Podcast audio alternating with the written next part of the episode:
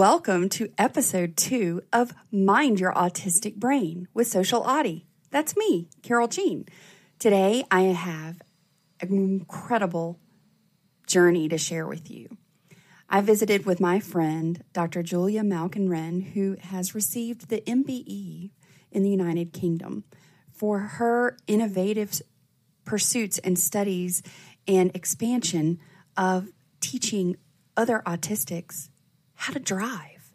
She helped completely redo the test and the way that that the uh, automated systems are done to help autistic people learn to drive and people with other disabilities as well. Julia is just incredible.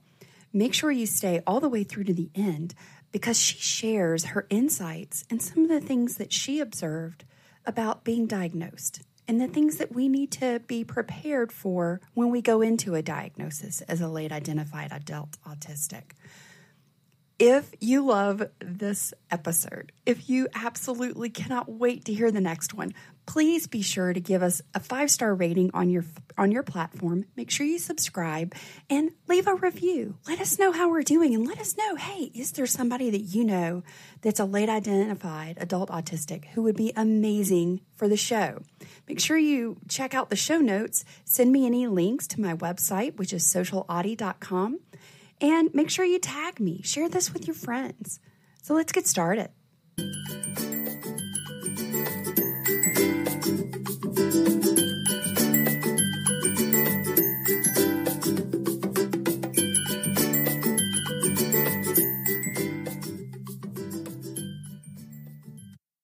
Afternoon, everybody. I am so thrilled to be joined by Julia today. Julia has been an online friend of mine for several months, and we are finally getting to, connect today. Julia is an outstanding person, and I want you to get to know her today and know her story. And I see you rolling your eyes, Julia, and hear about Julia and the amazing things that she does and the things that she is doing in her life. Julia, I am so excited you are here. You're joining us from the United Kingdom. And of course, I'm here in the United States. So, my first question for you, Julia, is share with us your story of how you found out you were autistic. Well, here, I think in the States you call it a dollar store. Here we call it a pound shop. We've got uh, places that sell everything for a pound, and the pound's what you pay when you go in, you know what I mean? Most of the stuff's on sale for a pound. And we had in those days a bookshop where all the books are one pound each because they cleared all the old bookstores out, put them all in, and so for one pound you could buy a supply book. I was waiting for someone to turn up, and it started raining, and I had to go into the bookstore just to get out of the weather. And I was going around the books, and there was one called The Autistic Spectrum. I just ended up reading this book and finding my life story in it and thinking, hey, that's me. You know, it was, it was really, really weird. It was like reading and kind of think, hang on a minute, I've got that. I've been through this. That sounds like me. I think like this. I think like that. Yes, it was. And I thought, this is very, very strange. And I thought, well, I'm hanging on waiting for this person, I'm going to buy it. You know, it's only one pound. It doesn't cost much, you know. So It home and showed my husband and said, hey, what do you think about that? You know, do you think that that is me? And he looks at that and yes, I think it is, you know, because uh, at that stage, I know it sounds crazy, but I honestly thought that autism was one of those things that sort of people make up just to go on the social security. But uh, thinking, hang on a minute, this is something real. This is very, very strange because I think like this. And then I have to stop and think and go through that book section by section and sort of underline this bit, underline that bit. Because that looks like me. I said to my husband, Colin, does that look like me? And he says, yes, it does. And after that, I thought, this is really, really funny. Now, get this really, really strange bit I'm going to tell you now. Everything I'm telling you is 100% absolutely true. I then visited my adoptive mother, who used to, in those days, work at a dinner lady in a school. She was the school's longest serving member of staff, and she was primary school level, so she'd deal with kids round about between five and eleven. And I says to her, do you think that I could be on the autistic spectrum? I was expecting a load of laughs and a load of stuff, you know what I mean? But but, but she, she says to me, Oh, I always knew that you were on there, but I didn't bother to tell you because I think I could do about it. Really? Oh, wow. 100% true story. So it wasn't what you expected at all in her reaction. I said, "You what? Why didn't you tell me?" Only thing I doesn't matter. Forget about it. Doesn't matter. You just forget about it. Doesn't matter. Nothing, nothing to do about it. Just carry on. And how old? And then just act as if nothing was wrong. And just says, "Go on. Don't worry about it anymore." And just change the subject. Oh my goodness! Very British of her. so oh, she was that kind of person. She was I was, I was raised in a narcissistic household. I, I was not. I was the one that wasn't good enough. Yeah. So, so how old you know, were you when you came across this book in the Pound Bookshop? Yeah, Pound Bookshop. I thought it was me. Read it and said yes, it was me. So then I had a well. I think the wait was in those days about six months for a full diagnosis done, and they send a load of um, forms and things and questionnaires and stuff we got to fill in and send back. Yes. And they said to me, when you come to your appointment, you've got to bring a person with you who's known you since childhood. Because I was 40 when all this was going on. Oh, you were 40. Okay. A person who's from the, from the childhood knows a childhood behavior patterns. when you were a kid who knows the childhood behavior patterns, who can guarantee it's not something that, uh, you know, that suddenly appeared after falling down the stairs yesterday, that it's something that's been there all your life. Now, there's only one person that I could think of who's known me as a, yes, you know who. And so she went to the appointment as well. I bear in mind with no blood relatives. She's my adoptive mother. She's dead now, right? She says, and she's denying it in front of the psychiatrist and the psychologist assistant. My daughter can't possibly have anything like that. Oh, my daughter cannot be disabled. The denial went on the report. Oh, I think I would not believe he was writing all this down, and on the official report, she denied it. So she's telling me something different to what she's telling the professional people, which is right. what narcissistic people do because they want to protect the good image of their wonderful good child. But underneath, a bad child to the face when there's nobody else there. Now, I only learnt that because I've done a psychology diploma. When I was 40, I hadn't done a psychology diploma. You know, I didn't know. But that's a narcissistic action. The child is a grandiose image with other people present. But when the person is on their own and it's a one to one, that child is the worst thing under the sun. They get told off every five minutes. That's a narcissistic personality disorder. I did not know that until I started doing psychology. So she's denying it. And I was in front in the room thinking I could never get diagnosed now. Now she's saying there's nothing the matter. It was a very strange kind of meeting. I had to go in the room first, do some exercises. One of the things that I had to do was to imagine that I was teaching men from Mars how to clean the teeth. So I had to tell them what a toothbrush was. I had absolutely no equipment on me, just using imagination. Could I make them think this is a toothbrush? This is toothpaste. This is what we do whenever they wash the teeth. Why is it important to do it? Things like that. I've been taught using skills. Like as a driving instructor, I was trained to use that kind of skill for example, teaching emergency stops. Imagine you're going down the road and all of a sudden the kid steps out in front. How do you stop your car? So it's a good thing I was trained in how to do that. Right. Because I was a driving instructor for two years before I was even diagnosed. Oh, wow, you were. it turned out eventually that in the UK I was the only person at the time to have qualified as an instructor with a diagnosis of autism. Since then, That's, there's been wow. a few come through the ranks. There's been several that I've taught. There's been other people as well come forward. There's others without diagnosis that have come through. But when I got the diagnosis done, I was the only diagnosed autistic person at that point to actually qualify as an instructor. It's so hard to do because it uses imagination a very great deal. And interaction skills a great deal that people on the spectrum haven't got naturally. Yeah. And the, and the examiner, the big chief examiner, he said the only reason why I did it was because I was female. He says because men are more logical and men don't talk as readily as women.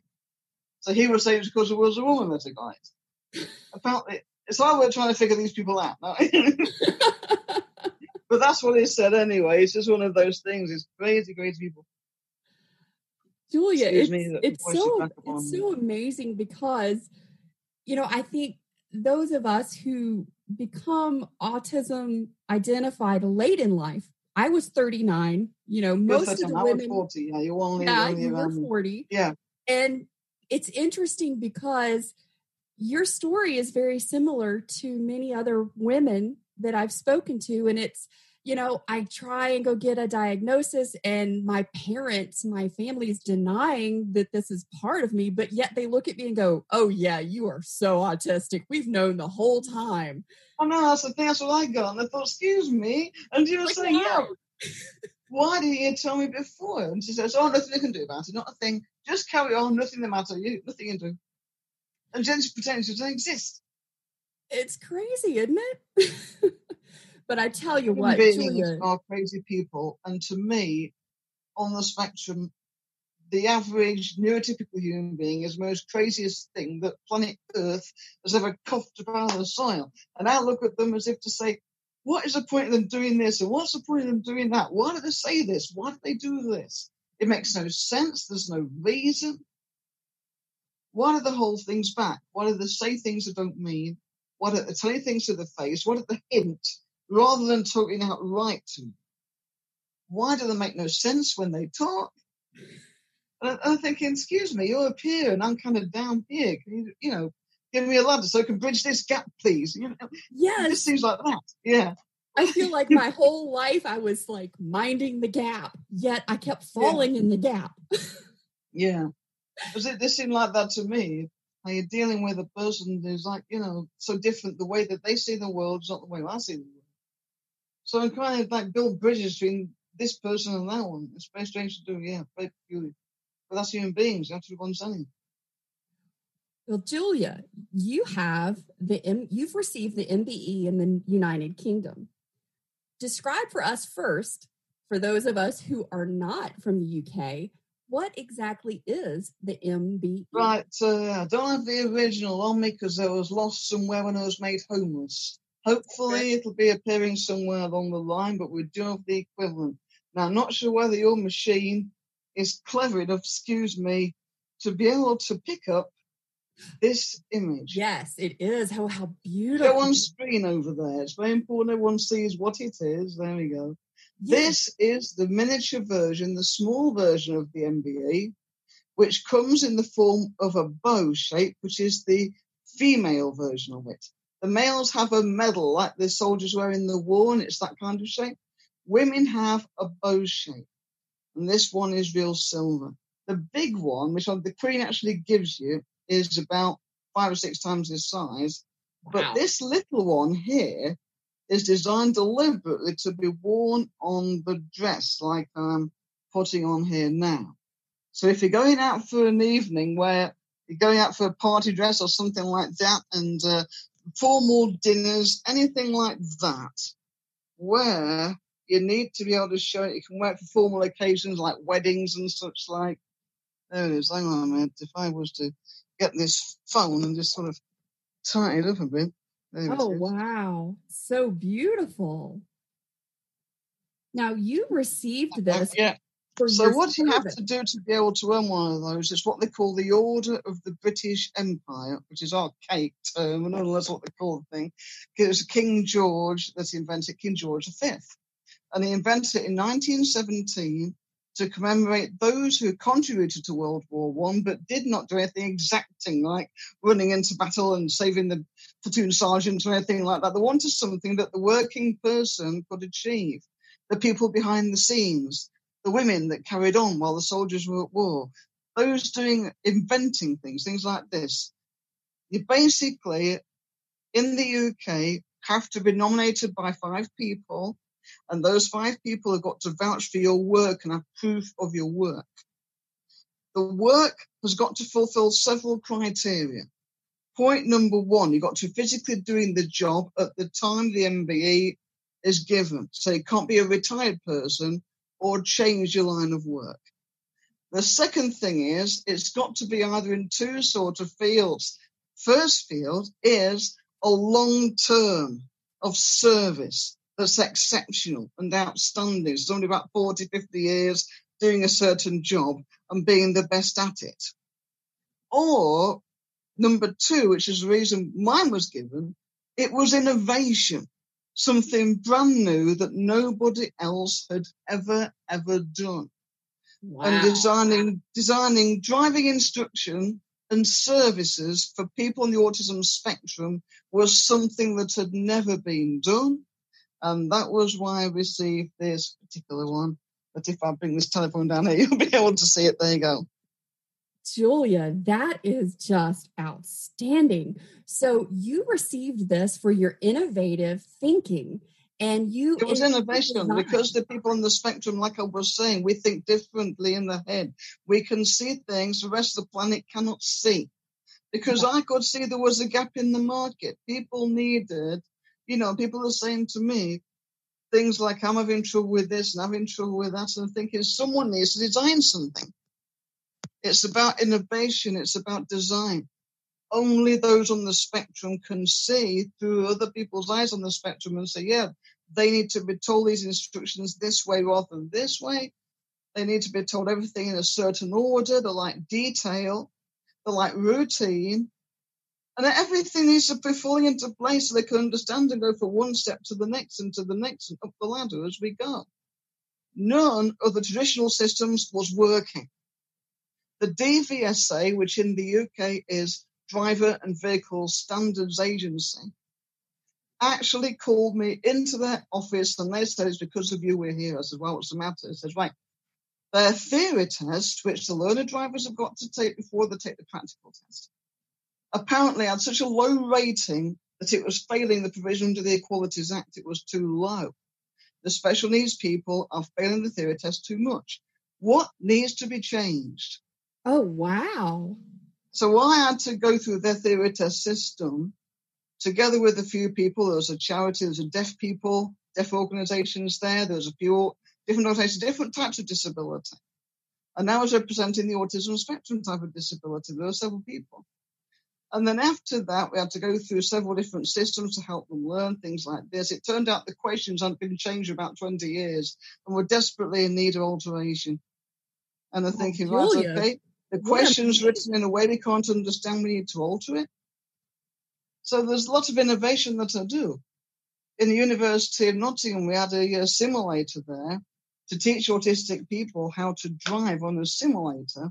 And the big chief psychologist, the big prof, he says to me, look, you've got to come in and help program this machine.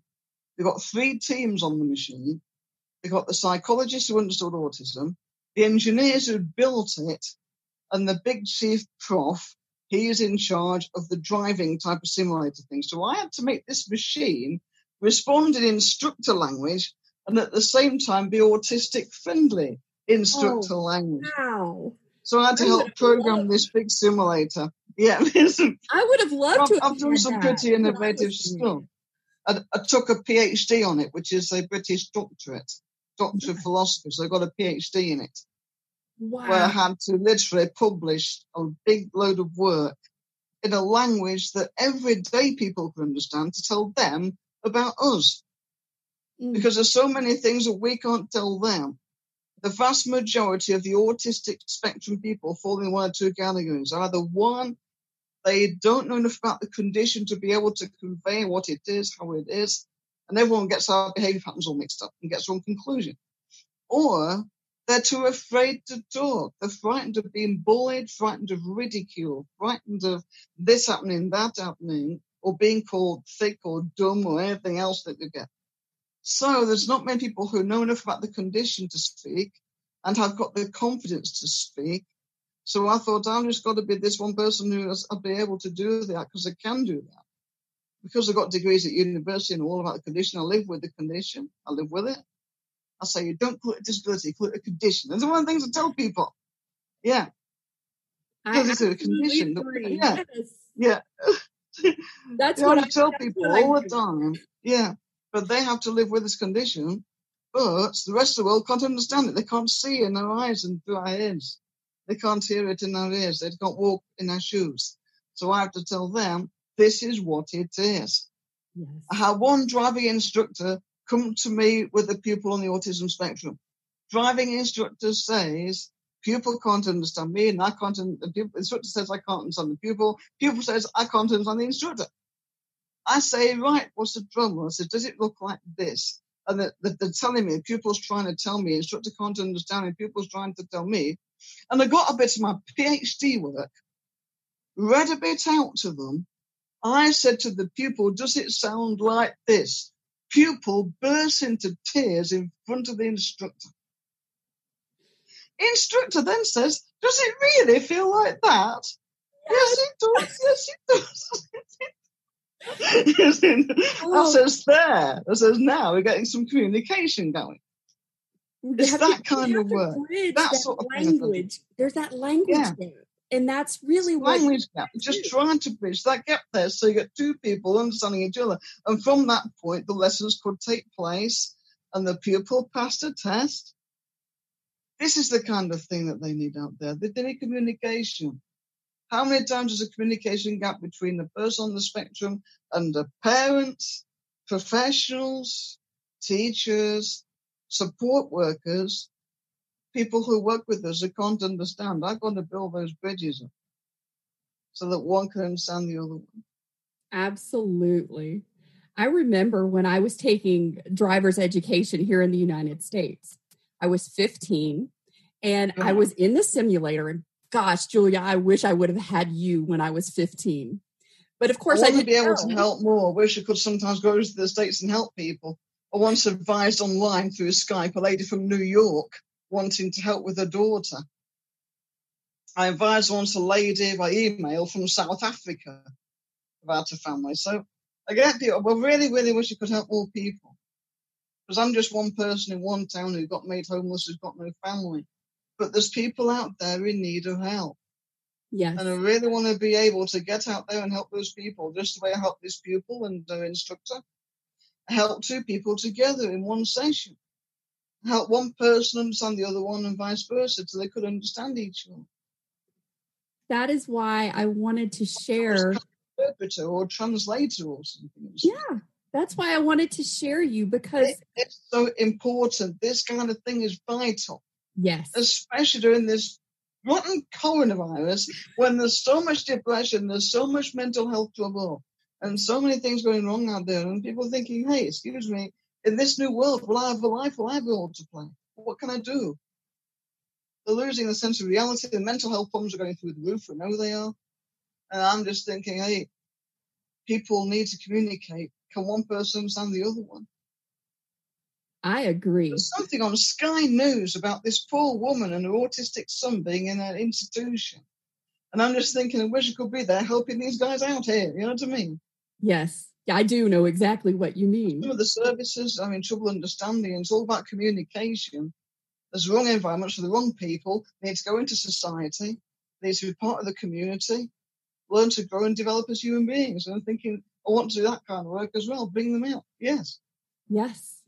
Well, Julia, I know you have completed so many degrees and certificates from autism studies to fitness, and your latest. Well, the last one was a coronavirus prevention and control certificate. Ah, That was the last one I did, and that was about three weeks ago. I love it. So I'm still doing stuff now. Yeah, Every I'm time still I doing stuff I now.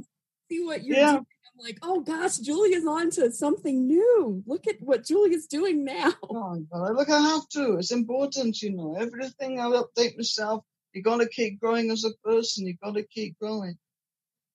If there's something new you need to learn, then you have to learn it. You know. So, because you've done such a broad range of studies and certificates, how has each one of those been a reflection of your interest, and how have all of those led to the things that you're doing in your community?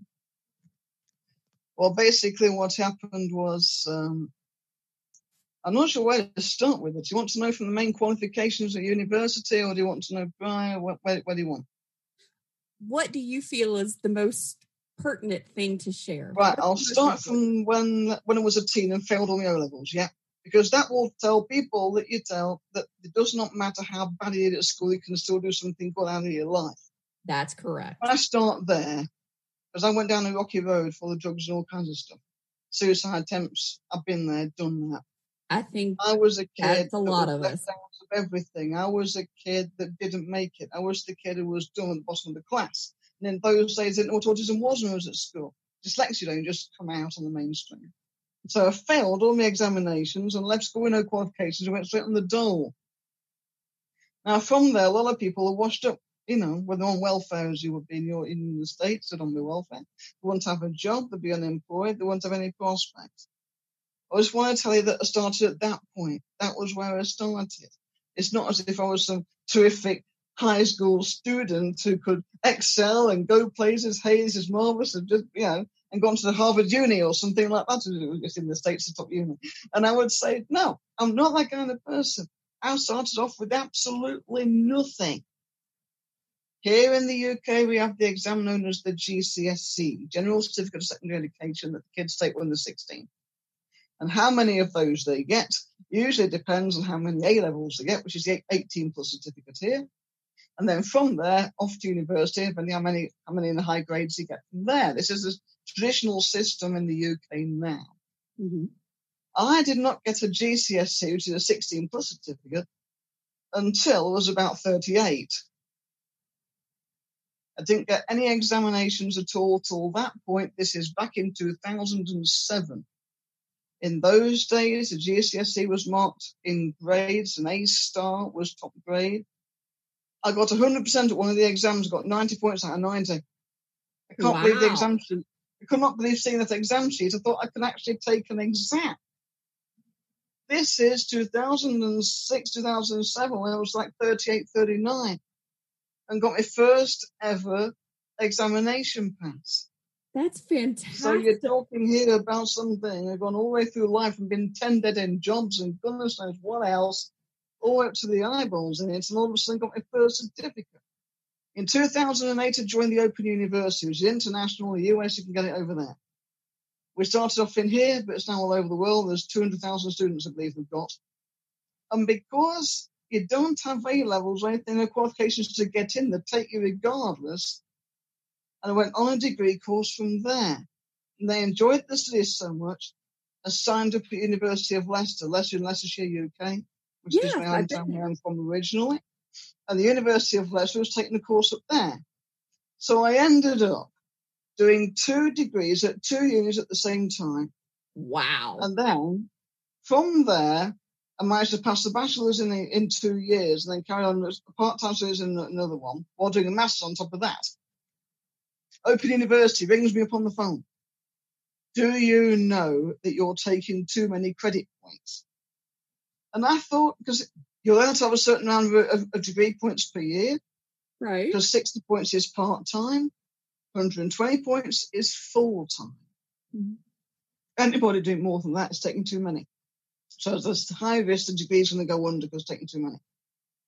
And I thought to myself, it's a good thing you at Open University don't know about University of Leicester on top of that as well. I was Oh, thinking, geez. and me yeah. running my driving school at the same time all the way through it. So how many So I was, hours working did to, I was running my driving school at the same time as running all these degrees on each other.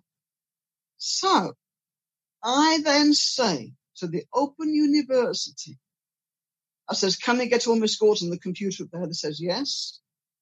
I then say to them, point number one, have all the assignments been to standards? And they say, yes, they have. I say, point number two, have all the assignments been on time? They say, yes, none of them been late. They say, no. I says, well, stop bothering me. Get off this phone and bother somebody else. what are you bothering me for? that shut them up. I'm an overachiever. Go away. I said, why bother me when all the assignments are on time and all done okay? Why bother me? You pick up somebody else who's late or something. Know, right? yeah, that is because you get off more somebody else. It turns out the University of Leicester, my other university, they were doing a big survey. and they were comparing the autistic brain to the everyday brain from the same class of student. Wow. Our special needs department at the University of Leicester chose me as one of the autistic brains to test. I had to go into this room and it's like a big cellar, no windows in it. It was stinking boiling hot. Ooh. I'm strapped to this computer and I'm getting all these uh, responses and asking questions and I had to reply and the, te- the speed of the reply and the timing sequence. In there half a day doing these crazy, crazy. And the university said to me that my learning speed is six times normal average. hmm That was why I was able to do two degrees at once and then another one on top of everything else and the master's one at the same time and still in my driving school at the same time under that. My husband will tell you 100% that those assignments leaving the house, like scanning on a shopping trolley, you only get to check out and the scan and scan and scan. It was going out like that. Oh, Was really- man. Literally one a week. There are about three or four thousand words, probably out every week. Bump, bump, bump. You were just it was like a big processing plant. it's like it's like a processing plant. Just chuck, chuck, chuck them out. It's, it's these Oh, I assignments love were thrown out. I could write three thousand words in a weekend. Got to the stage where the pace was that high.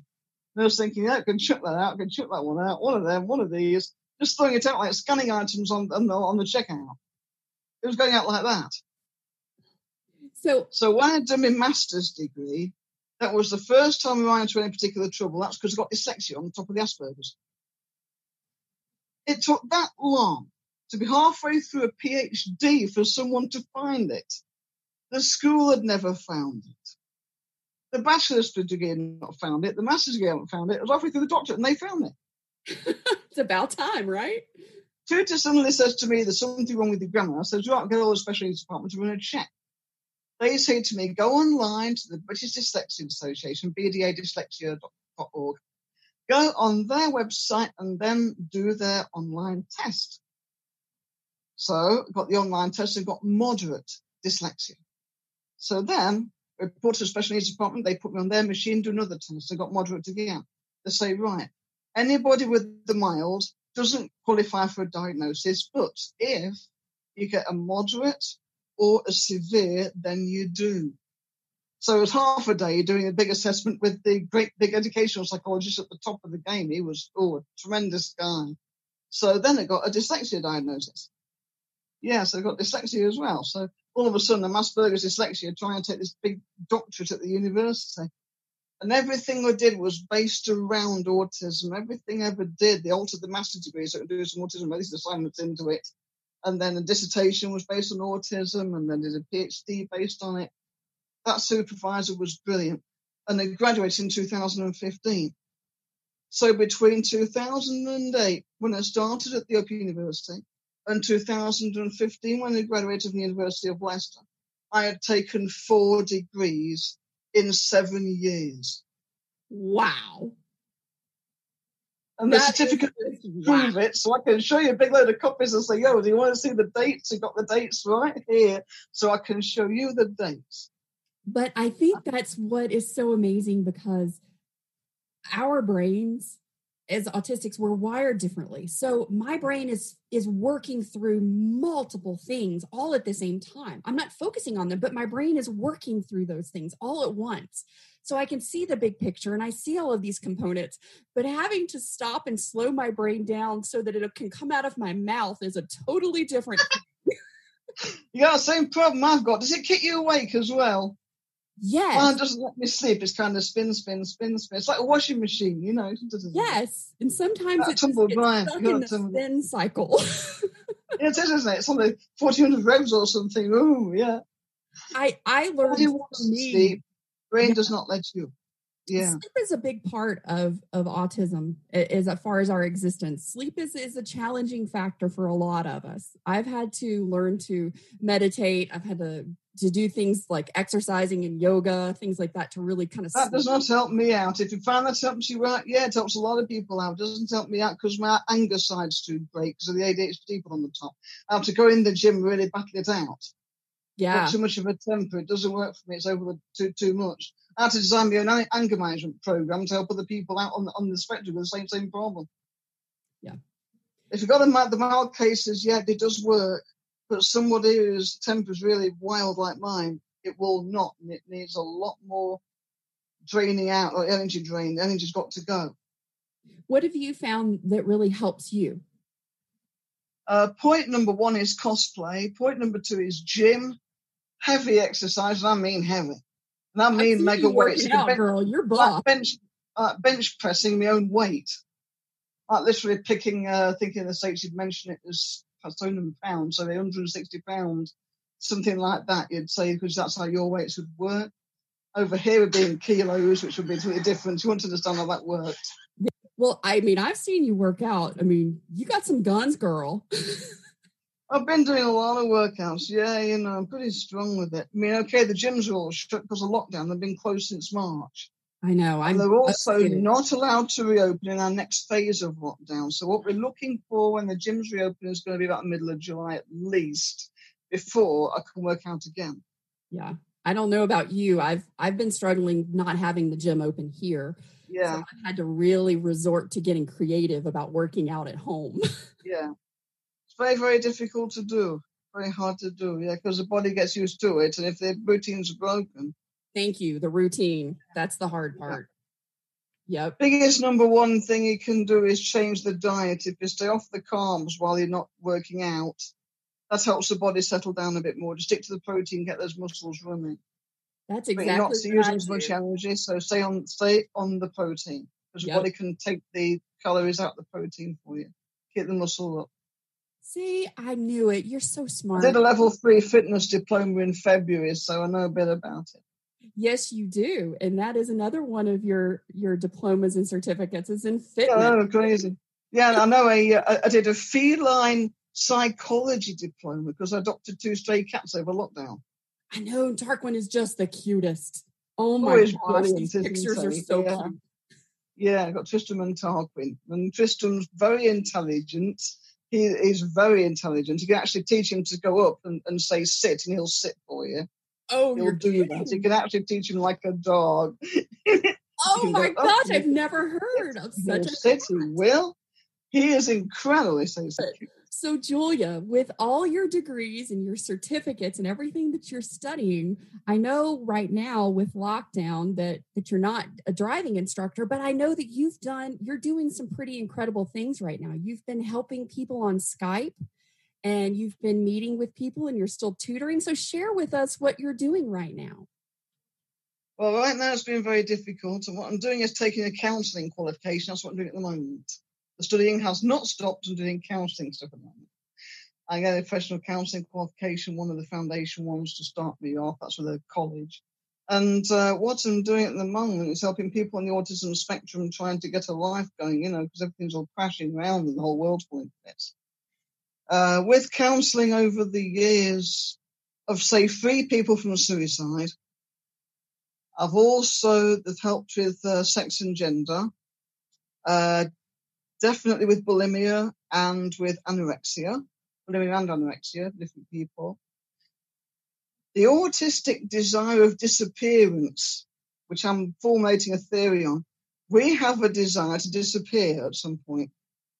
Some of us, had one person say they're occupying too much space. When they occupy too much space, it feels like a burden to other people. They want to disappear. There's people who want to hide, to disappear from society's gaze. There's those who want to disappear to be out out of society's reach, like being at the back of the room or near the exit doors if you're in a big crowded hall. Disappear from a crowd. There's that kind of thing. There's all this element of disappearance that occurs on the autism spectrum, and I'm doing not a theory work on that. to See how often it occurs. I'm going to be very it's interested. A very, very common scenario is to find somebody. I mean, sometimes it takes to physical, like anorexia. The physical want the body to disappear. It's incredible. And then there's a metaphorical disappearance, and then there's a psychological effort of disappearing. There's a pathological demand avoidance, PDA. That involves not going into a situation, so they don't want to be in it, which kind of disappears out of it. So there's that kind of thing. It's amazing what you sort of thing you get through. So there's a PDA, that's quite common. I've dealt with anger management issues in counselling. I'm trying to get an aggression certificate done. So you have to control people with aggression. That, that that's common. So I want to do one of those. Then there's um, there's let's see, there's families. There's one poor lad who's helping out with his maths. Hopefully he's going to come back when lockdown finishes. Dyscalculia plus autism. Apparently in the northeast of England they didn't know what it was, according to his dad. He comes all the way down here to help me to help him out. Hopefully he'll restart now the household can get back to normal. Um, I was helping him. He was he was tremendous, lovely guy. Um, there's been so many people. I've had one lad whose mother was dying of terminal cancer, whose dad couldn't do anything to help him, and then uh, I made a 70 mile round trip to help this kid out because he was suicidal. There was one other fella who was uh, his family split up when the little boy was four, lived with his mother, now moved in with his dad. Dad doesn't know what to do, so had to organise. It's in danger of putting him out of college. So then I help his, his dad to organise routines for the son, to help bonding between father and son, and to help the dad take an interest in his son, because his son had got some very, very, very complex maths ideas, and the dad couldn't understand a word. So I'm kind of like, right. I was thinking, right, this will help with his maths. So it ends up that the son, because dad went away because he, he, he was using stalls and having stalls at the weekend, going away for a fair or something, coming back, and he says to me, right, he says, I can't believe what happened to my son. This is about 10 days after I'd seen him. I says, well, what's the matter? He says, I rang him up. I says, I couldn't believe that I wasn't in the house. He had to get up on time, get his own breakfast, gets his bag ready for college, and his bag on top of the bus stop when I rang him. I says, really? I says, yes. I says, he was 100% perfect. And this was amazing, absolutely amazing, because this, this young lad went to college and graduated, he passed out and got a job. Oh, and, I, and I'm working for the company. Yes. Yeah. and there was a young lad who was only 12 years old, who's young lad who was 12, around about the age of 12, dance driving instructor. That's how we knew each other. Can he help me, son? I says, yeah, bring the whole family over because I want to see the whole family together. So there's dad, mom, young lad, a younger brother. And so I've got a way to be able to unlock a person which means to really get down to the bottom of things. And I warned the mom and I warned the dad it's going to be very, very, very, very, very, very emotional. So don't be surprised. That's why I need you there. I want some confidence. I want some people who knows to turn to in cases of trouble. And this poor young lad is sobbing his heart out, you know, and there's little brother trying to comfort him. And then they get down to the bottom of things, and then I know ask the real big key questions at the bottom, and I know he's going to have to answer. And it turns out that he wanted to be a scientist. Oh, wow. Because all it started was the parents saying he doesn't go to school, just rolls around the floor, won't get dressed. And that's what it came out because the school was completely useless to him as regards his desire to become a scientist. Oh. Because I got out of him, I said, if you were a scientist, what would you be doing? I remember, this kid's 12 years old. Mm-hmm. And he says to me, if I were a scientist, I'd be able to invent an anti gravity drive where people can travel from one place to another without the need for fossil fuel. Oh, wow. And dad goes, What on earth? Mum's eyes popped. And little brother's kind of, Wow, my big brother's going to be the bad professor. and you gave I did not know a thing about this, not a thing. And I says, right, I says, get him involved in anything scientific. If there's any classes outside school, do that. Get him some more advanced books on science and what the school's telling you. And uh, get him started off because he's going to be a big professor when he gets older. Man, That's that is incredible. Because all that started off was a kid misbehaving before he was due to go to school. He wouldn't get ready. Just rolls around the floor saying he doesn't want to go to school. And that's what it ended up being. He's not driven enough to realize his dreams. These are the kind of people that need help out there. These are the guys that want to help.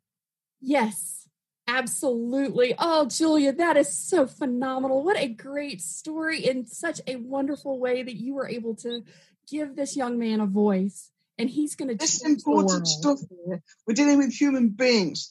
Have you ever seen a program called Autistic Driving School? Did you see Autistic Driving School? Yeah.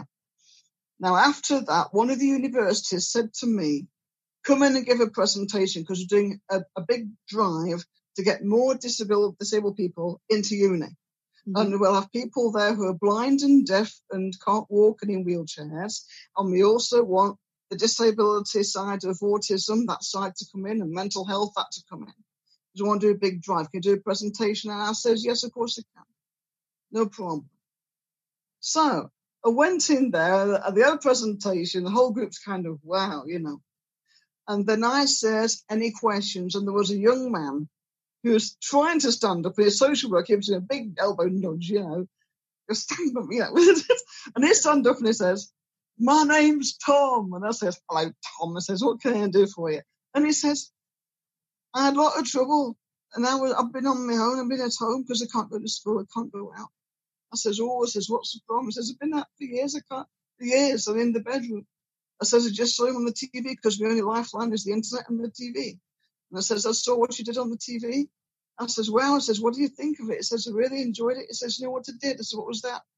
It says I went out and walked down the street for the first time, and the whole room went. Woof. Oh wow! oh, I know that just absolutely thrilled you. Yeah. Oh. That's the sort of thing we need. That's the sort of person. Yeah, yes. apparently went to college to become an engineer. Yes. Oh, see, it just takes this that one. Is what we need. This is what we want to do. That's what I want to do. That's the sort of work I want to do. And I don't care if I have to travel the world or go to the States to do it. I need to do more of this with these people. Me too. This is what I want to do. Yes. That is, I think that is why you just really connected with me because I was like, I want to do that. I want to be that person that's out there this is a sort helping. Of thing we need. Changing lives. Changing, yes. I want to bridge yeah. that gap that is between what we're thinking and what we can't always get out of our mouth to share with the world so that they know we want to be a scientist. They know we want to be an engineer. Yeah. Yes, that's the thing. Woman, woman, dad did not know this little boy wanted to be a scientist. You know what I mean? This, yeah, and all of a sudden, this this guy in the bedroom, he ends up training for engineering, going to college. I'm thinking, this is what we want to see. Absolutely. So, Julia, I can't stress that enough. I tell you, I can't stress it enough. Is that what? That's what I want to see. That's what I want to do. Yes. Get these people out. And you're doing. it. You're doing. Yes. okay, so Julia, my my second to last question. Sure. What about this what was or is I got over the top with all the oh sorry. You're good. So oh. what was or is the one hardest part of your autism journey and how did you embrace it for growth and change? Oh my god, where do we start? Um, I'm trying to think. hardest part, uh, blimey. The hardest part with autism, I don't know, is trying to hold down a relationship uh, it's holding down relationships and friendships. It's got nothing to do with education because I can just eat degrees at like for breakfast. But when it comes to relationships, it's very, very hard work. It is. I've been married 27 years and it's damned hard work, both for me and for my husband, because we're totally different from each other. Oh, wow. Oh, that is amazing poles apart. So what we're dealing with here is something that needs to be addressed because we've got different behavior patterns, different lifestyles, different ways of thinking. I can see when there's a plan, something about 50 steps up that could go wrong. The everyday person says, We'll cross that bridge when we come to it. Don't worry, everything's going to be all right. I'm thinking, excuse me, what about this bit over here? Oh, it's not happened yet. What are you worrying about that for? And half the time they haven't even thought of it, and we're thinking no. of I'm thinking, hey,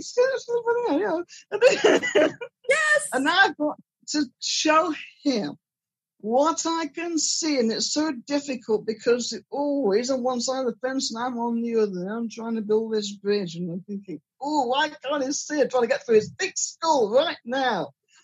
Oh, I need a hammer and a chisel and a pneumatic drill to get through this thick head. Because that's what it seems to me. And he's thinking, what am I worried about? There's nothing out there. I can see, excuse me, what about that bit? Yeah, because we see more in a different way.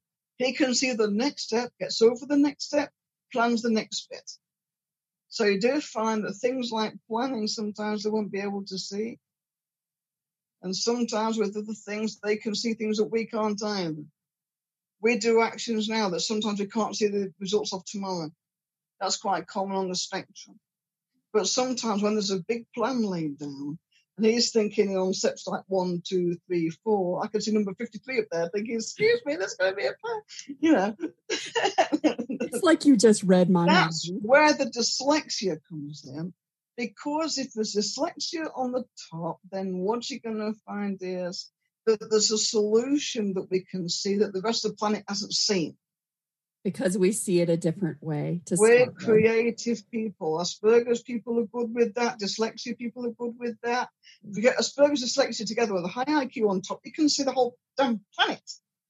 Yes. Something really, really weird. It's like I'm out of a satellite and I can yeah. see all of it.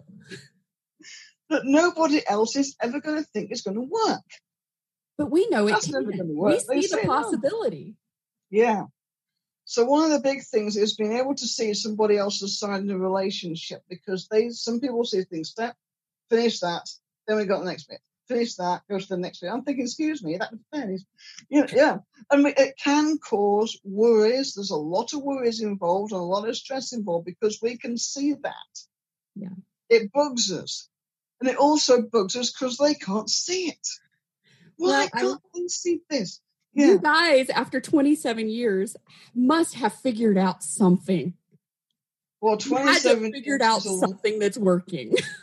it's a long time to have a relationship, always 27 years. But the thing is, like, he's used to having an Aspie in the house. He sometimes sees someone on the TV and he says to me, Is this person on the spectrum? And I say, Yes, he is, you know, because he can see. We can tell. but it's very rare. It's very rare that a neurotypical everyday person can see. He's learning to see as a result of it. Oh, that's wonderful. I, I can see in two seconds on the doorstep. I can see on the doorstep in two seconds. That's enough for me. Him, it takes a bit longer, but because there's one in the house, he can learn, he can understand it. He's learnt what that condition is. But the hardest thing with relationships is getting someone to see our side because some of it to them appears to be very, very strange. Mm. And our behavior pattern seems very strange to them. And they've got to learn to see through our eyes what we see. So the hardest thing I've found with autism and dealing with it is the relationships, is getting other people to be able to see what we can see. Yes. And that's where the sort of mediation sessions I run are based on because it's such a problem. The, the parents know there's something. The partners know there's something. The teachers know there's something. The professionals know there's something. What is it they think? There's something, but I don't know what it is. Yeah, I can't put my finger on it just yeah. yet. Yeah, so there's something in there. I'm not sure what it is. Hmm, you know, turning around and around in the head. And they think, what is this? You know, turning around in the head. And I'm thinking, excuse me, you've got to be able to see through our eyes, think our heads, hear through our ears. That's the only way they're going to do it is go to build this bridge which is what I try to do with my husband every single day. Well, it all of a sudden there's something different that crops up and thinking, how do we solve this? But sometimes we have very creative ideas. Sometimes he's in the middle of a job and he's saying something crazy. And I'm thinking, that's not going to work. You'll have to do it this way. And I say, oh, thanks for telling me. Thanks for telling me. I didn't think of that. Didn't think of that. It's good because to have a different perspective. He goes one finishes that. And again, finishes that. And I'm thinking, oh no, no, what about this bit? So we're able to use that as constructive advice to help people see our brains are different. It's just like uh, there's a different operating system like Apple versus Androids or something like PC against Mac. The two systems work. They can battle with each other sometimes and they crash a lot, but they work. we can get the two to do the same thing. Yes? Yeah. Yes. Absolutely. So if relationships was sort of your your biggest challenge, what is oh, the dear. best thing? What people, is the interacting with people? Yeah. What's the best thing that you've learned as an adult autistic that made your life better? And what's the one tip you would share with our audience today? Well, what I want you to do, if you're on the autism spectrum, don't understand my next question. There's two questions in one sentence. Mm-hmm. Split it into two halves. Which half do you want to answer first? Do you realize the question that you wrote was in two two separate questions yeah. in one sentence? It is. So you one at a time. You pick. One at a time. People on the spectrum, one at a time. So what's your first question? What is the best thing you've learned as an adult autistic that made your life? Best better? thing I've learned as an adult autistic. How to disguise it in public. Me too. I did it for so long I didn't know I was doing it. you have to learn their idioms, their phrases, their expressions, their body language. You got to learn what words they'll say and be prepared to expect them. Rehearse it over and over again. Practice in the mirror, practice on the TV. What do you see? You know, there's a British game show called Catchphrase from the 1990s that taught me all the phrases that people use. So when someone says a really strange metaphor, I can understand what they're saying. I won't act blank, confused. Yes. I don't even need to say the words. I don't understand. The whole planet knows a cotton son by that look on that face. Next on a stage putting on a show. And say, right, you're putting this show on it. You won't be able to hold it for very long because it's not, it is so unreal. It's, yeah. Uh, it's exhausting. Yeah. It's exhausting. Situation, a person can cope in four ways. Okay. Hiders, staying at the back of the room, staying out the way, sitting in the toilet, getting outside the garden, getting rid of the situation, hiding avoiding, that's another. I'm not going down there. Various reasons. Oh, this is going to happen. That's going to happen. Avoiding. That's another one. Then there's running. They go, they go down there, stick the head in, take one look and bolt. Yeah. Yes. But then there's the disguising. Number four is the disguising. If you want to stay and want to blend in, I want to be able to meet people and confidence to do it, then disguising is an option. So there's four options. There's hiding, avoiding, running, and disguising. And the disguises are the ones that want to do it, want to be in there, want to be part of it, but have to try to act and pull in a show and hold that show for as long as they're with those people. What is something that you found to be very helpful for yourself and for maybe people that you've right. helped as they're starting their journey to f- sort of identify and learn who they are as an autistic person with that knowledge. This is kids or adults? Kids or adults? Adults or children? Adults. Adults. So if you're an adult and find out you're on the spectrum, okay? Mm-hmm. After a diagnosis, you mean? Or before? Uh, after, once you've identified that you're autistic. Right. Okay, I'm just going to put two clauses on that one. Point okay. number one if you think you're on the autistic spectrum, make sure you've got the self esteem enough to withstand the diagnosis. Good. Because a diagnosis only has negative stuff in it, it doesn't have any positive stuff in it. Person can't do one, two, three, four. Person wants help with five, six, seven, eight. And as a person grows older, than needs help with nine and ten. And I'm thinking, ugh, you just want to pack the whole lot up and uh, you know, go in the hospital and get put with drugs somewhere. Not good. You got to make sure your self-esteem is strong enough to withstand it. I had depression for two weeks after mine. Biggest number one after diagnosis is to get the self-esteem going. What I had to do when I had my diagnosis is to say I have two options. I can either do what I just told you and go and, and be mentally sick to the hospital and put me drugs on my life, or deny every damn thing that that document stands for and say that is irrelevant. That's not me. I'm going to go out on, in, into that planet, into that world, and pretend that thing does not exist anyway, and say that is enough. You got to put pretend it doesn't exist. Fight it and get rid of it, and say no. I will not let this little piece of paper define who I am as a human being. Absolutely. Got no choice but to deny all that negativity in there and find the positive things about autism. Yeah. Tell them there's to find positive points. because that negative document they're going to be given after diagnosis is going to be having some negatives in it. They just want to, you know, feel like this. No, they want the self-esteem of building up. They've got to think, what are the positives about being an autistic person? What are the positives? What can they do that the rest of the planet can't do? Can they see things the world can't see? Yes. How oh. can they use this to help other people? Julia, they've got to be able to it. see this like this. Yeah, that's the biggest number one tip is to see something positive in the diagnosis that they've got. What can autistic people do? How can they see? What is the world? How can they tell people about this world that's theirs? What needs to change that they can see that they need change to help the world to accommodate us? That's the biggest tip I can give. I love it. I absolutely love it. That one, yeah? That's something that until it's in front of you and you're looking at it, you don't really know going into it to be prepared for that. That's the point, you see. And the plant doesn't know it either. The doctors don't know it. The psychiatrist doesn't know it. Hmm. They all they can do is advise and recommend. I'm thinking, no, they don't walk in our shoes. That psychiatrist who diagnosed me never told me one positive point about autism. No. And adult, I mean, kids, okay, kids, they don't see it. The parents read it and they say, oh, let's see what we can do. Adults, they've got to read it themselves.